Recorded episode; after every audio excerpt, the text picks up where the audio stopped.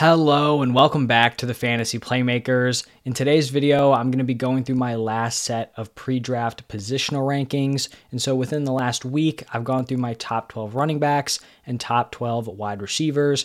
And today, I'm going to be going through my top 6 quarterbacks. We're not doing the full 12 just cuz there aren't that many, you know, quality quarterback prospects.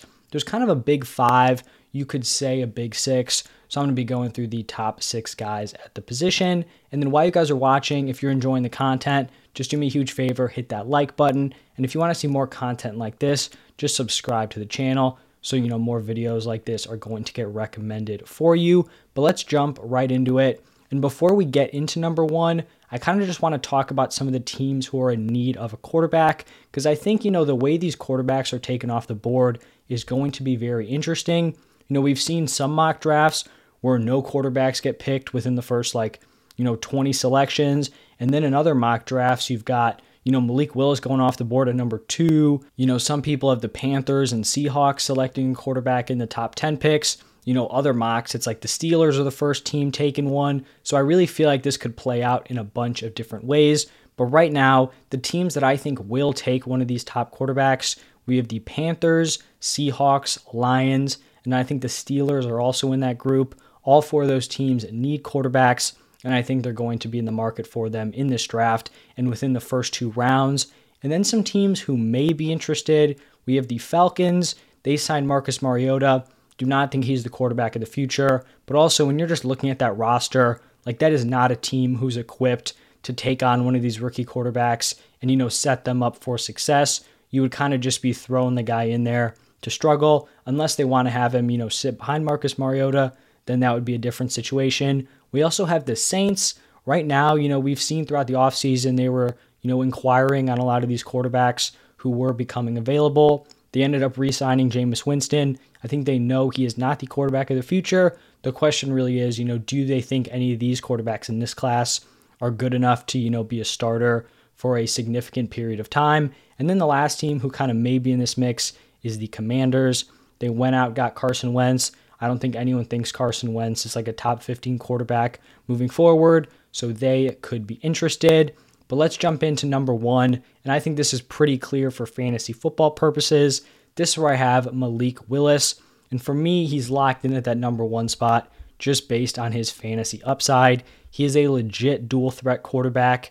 He has that Jalen Hurts build, six foot one, 219 pounds. He's not crazy tall, but he's definitely big enough, you know, 220 pounds. He can definitely take the hits at the next level, and he can rack up rushing yards while also being a red zone threat. We saw Jalen Hurts rush for over 700 yards, but he was a big time factor on the goal line. I think Malik Willis can kind of replicate some of that work. And then when you're looking at his arm, he is arguably the best arm talent in this class. He's not totally consistent with it, but we know the ability is there. And as a mobile quarterback for fantasy football, he does not have to be a top tier NFL quarterback to produce. You just have to look back to Jalen Hurts in 2021. I don't think anyone would say he was a good quarterback last season, but he was still a quarterback one for fantasy football. And when we're looking at this class as a whole, where a lot of people think this is a really weak quarterback class, you know, some people don't even think there's, you know, one, you know, long-term starter here. You got to go after the guys who are going to have the upside.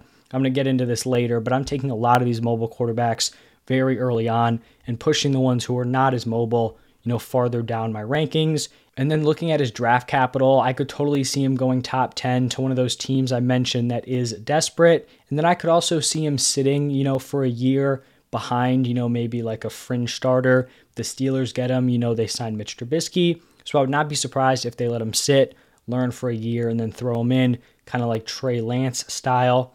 Now at number two, this is where I have Matt Corral, and he doesn't really seem to be getting a ton of draft hype. Thought we'd be hearing more about him.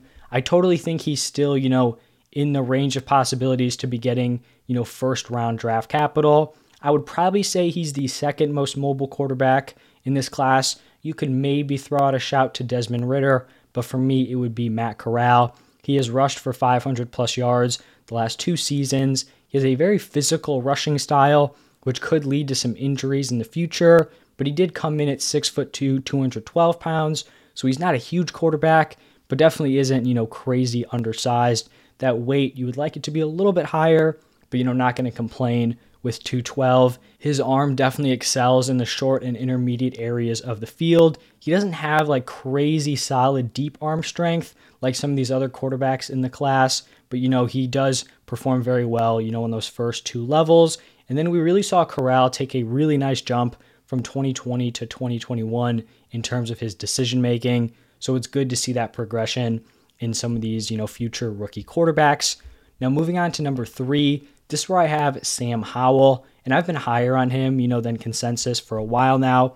And he's another player who hasn't had a ton of media attention, you know, surrounding his draft capital. And it's honestly a little bit surprising to me because when you look back at his 2020 season, like in mock drafts for the next year, he looked like he was going to be a top five pick. He definitely had some struggles in 2021, but I do think a lot of that was just due to the team around him. The offensive line had him absolutely running for his life back there. And then when you're looking at the players he lost following the 2020 season, he lost Dyami Brown, Dazz Newsome, Javonte Williams, and Michael Carter. All those guys moved on to the NFL. So he just did not have a ton of support around him. But what I really like from that 2021 season is that he showed some newfound rushing production during that jump. He rushed for 828 yards and 11 rushing touchdowns. That is very, very nice production at the quarterback position. And so, if you know you're a Sam Howell fan, you're probably hoping for him to be selected back end of the first round. Looking at the Steelers, the Lions are holding the 32nd pick. They could be in, you know, range for a quarterback there. Maybe the Seahawks trade back or trade up from their second round pick. So those are kind of potential landing spots there for Sam Howell. Moving over to number four, this is where I have Desmond Ridder, and he jumped a spot from my last rankings. He also seems to be rising up NFL draft boards, you know, pre NFL draft. Recently, he's been getting a lot of first round buzz, and there definitely is a lot to like here with Desmond Ridder. He was a four year starter at Cincinnati, six foot three. He's got that typical quarterback size.